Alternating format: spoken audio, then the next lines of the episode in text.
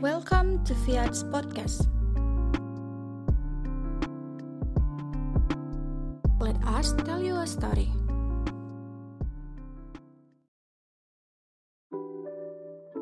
Halo semuanya, kenalin aku Anhan. Halo semua, perkenalkan nama aku Novera Angelina. semuanya, nama aku Karisa Kenya, biasa dipanggil Ica. Halo, nama aku Sugeng Veronica. Halo semuanya, perkenalkan nama saya Maria Agatha Mary Damayanti, biasa dipanggil Mary. Nama saya Sisilia Radinda Rifika Putri, biasa dipanggil Dela. Dari Teknik Sipil Angkatan 2018. Aku asal dari Pontianak. Aku dari jurusan ilmu komunikasi, asal aku dari Batam.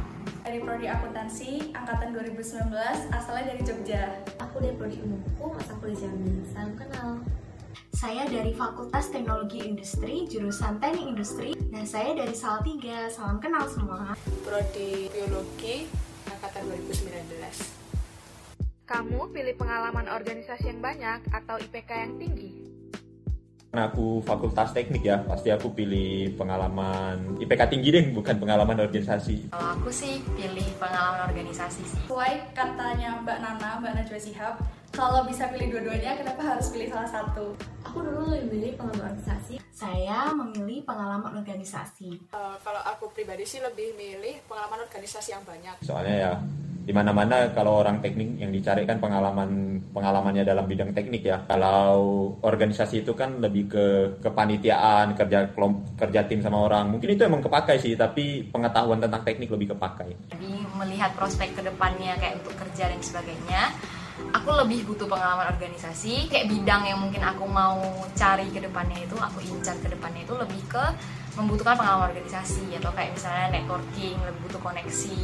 Menurut aku sih, nggak bisa kita pilih salah satu aja, tapi dua-duanya harus berimbang gitu sih. Aku dulu lebih milih pengalaman organisasi karena menurut aku membangun relasi dengan orang lain itu sangat penting dan juga bisa melatih skill kita. Karena selain kita mendapat relasi yang banyak, kita juga bisa mengisi CV kita buat eh, daftar di perusahaan yang kita mau. Sementara kalau organisasi kan memang bisa terjun langsung, dapat pengalaman. Jadi emang nggak cuma dapat ilmu, tapi juga bisa dipraktekkan gitu sih. Kamu pilih sesi 1 atau sesi 4? Tentunya sesi 4 ya guys ya. Sesi satu dong.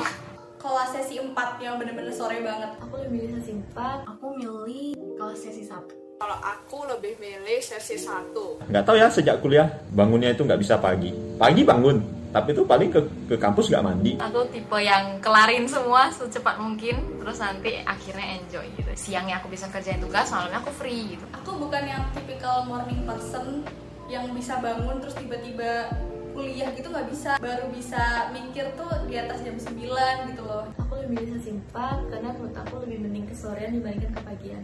tapi lebih milih kelas sesi satu soalnya masih pagi dan otaknya masih pengen buat belajar masih fresh gitu Kalau sesi 4, dia lebih kerasa aja gitu ngantuknya. Apalagi kayak malas banget gitu harus belajar sore-sore menjelang malam. Kayak yang itu harusnya udah sampai di rumah, udah istirahat, bisa istirahat atau ngapain, tidur.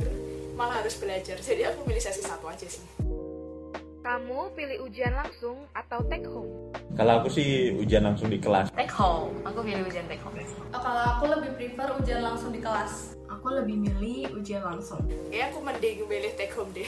Kan aku teknik ya, pengetahuan lebih penting lah. Jadi usahakan kayak kita kan kalau di lapangan ketemu orang atau segala macam kan nggak mungkin kita buka buku lagi kan. kalau take home itu lebih bisa dipersiapkan terus kalau misalnya salah itu bisa direvisi bisa lebih matang gitulah untuk ngumpulinnya karena malamnya kita belajar besoknya kita ujian udah selesai terus ganti matkul lain gitu Jadi ujian langsung, datang, kerjain, pulang, beban hilang dibandingkan take home yang bebannya tuh berhari-hari. jadi kita malamnya belajar terus paginya ujian terus udah selesai Kalau di prodiku tuh kan ini ya ujiannya semuanya masih serba tertulis jadi ujian biasa gitu.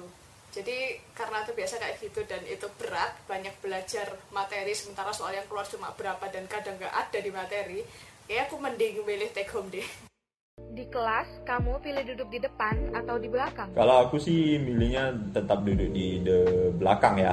depan aku kalau aku lebih pilih depan sih Aku lebih milih di di belakang. aku lebih milih duduk di belakang Kalau aku lebih pilih duduk di depan. Dari belakang itu kelihatan lebih jelas. Kalau di depan itu kadang kan terlalu dekat kan ya tulisan terlalu besar nggak enak dibaca. Tapi tepatnya biasa di belakang bisa lebih santai. Kadang kalau kalau bosan kan bisa sambil main HP ya biar gak ngantuk pertama terus ya kan udah bayar uang kuliah mahal-mahal ya jadi kayak ya udah duduk di depan lebih diperhatiin dosen kita juga lebih merhatiin terus gak ke distract sama teman-teman kita yang di depan karena kan depan kita kosong kan langsung dosen kalau duduk di belakang tuh pasti bawaannya ngantuk nih udah ngantuk terus game aja kalau enggak nonton drakor kalau enggak tidur kalau enggak gibah sama temen nah terus pasti gak fokus nih di pelajaran Nah, lebih santai dan juga kalau misalnya duduk depan tuh lebih banyak kontak mata sama dosen, aku kurang nyaman sih. soalnya eh, bisa tiduran main HP terus bisa ngobrol gitu. Pertama kalau misalnya mau dengerin dosen itu emang lebih enak, lebih gampang nangkep.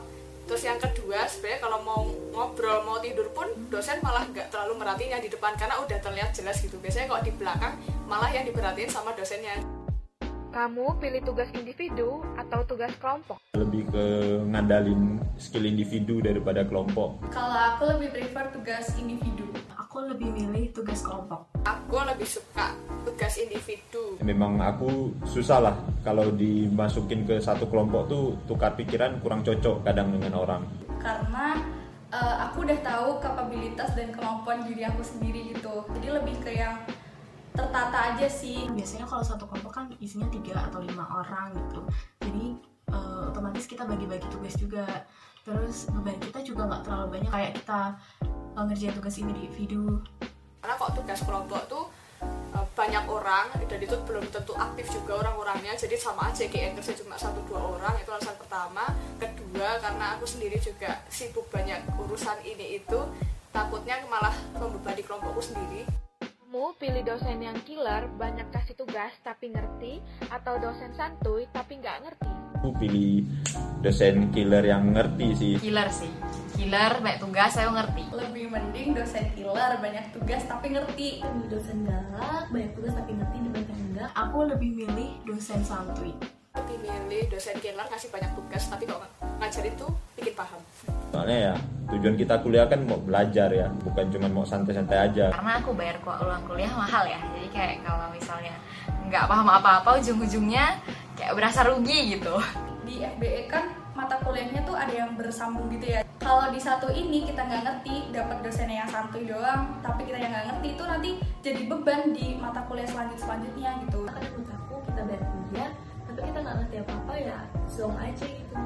mana ya kita ke kelas terus dosennya marah-marah gitu Eh, jadi kuliahnya juga nggak enjoy kan terus kita juga jadi tekanan batin gitu Kamu pilih datang ke kampus 20 menit lebih awal atau terlambat 5 menit.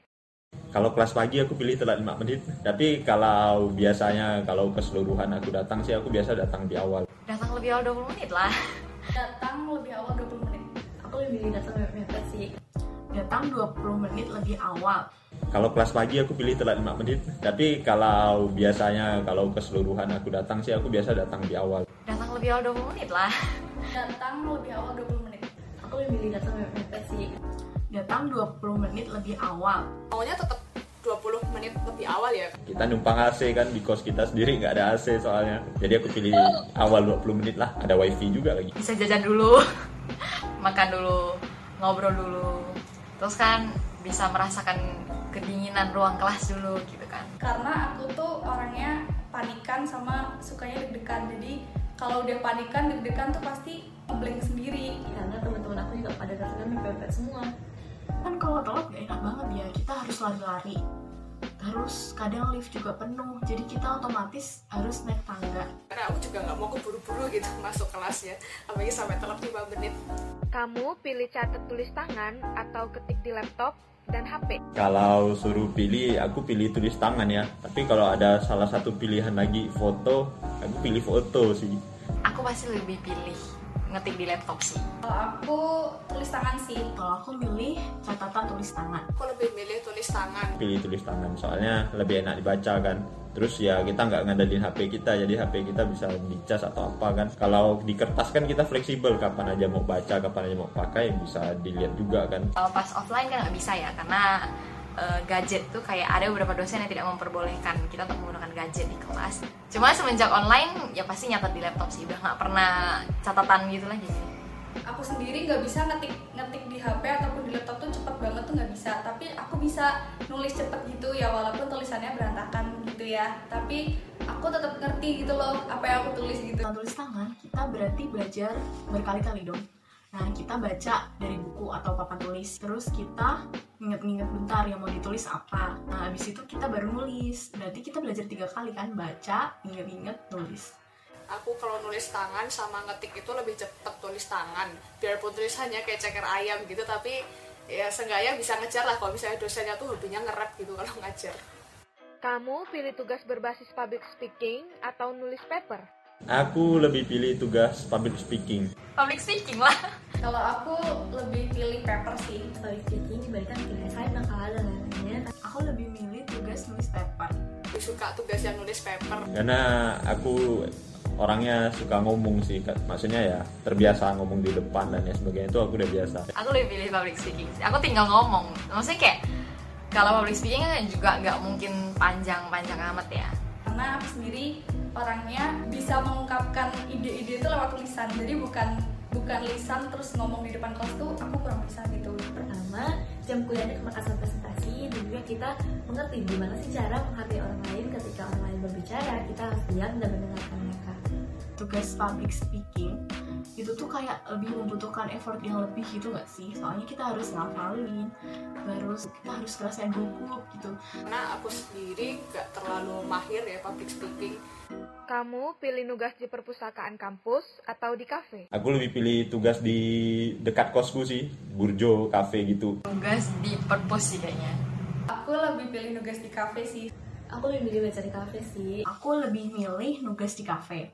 kalau aku sih lebih milih nugas di perpus kampus Ninjakan kaki ke perpustakaan itu cuman waktu itu aja, apa keliling perpus itu loh, yang buat sertifikat. Nah itu aja aku datang ke perpus. sebenarnya lebih suka di kafe cuman kalau dibanding dari segi produktivitasnya kayaknya bakal lebih cepat selesai di perpus dibandingkan di kafe nugas di kafe itu sama aja memberikan aku kesempatan untuk refreshing dikit dari dunia perkuliahan jadi kalau nugas di kafe kan vibesnya lebih santai Karena aku butuh suasana baru, aku butuh refreshing juga. soalnya eh, selain kita bisa saling ngobrol, kita juga bisa pesan makan tuh di situ.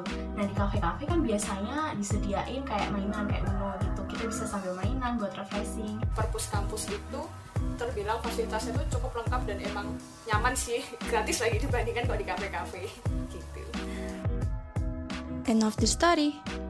Jangan lupa saksikan episode selanjutnya setiap hari Minggu pukul 5 sore hanya di channel YouTube Fiat TV dan juga Spotify Fiat TV. Fiat, karyaku untukmu. See you.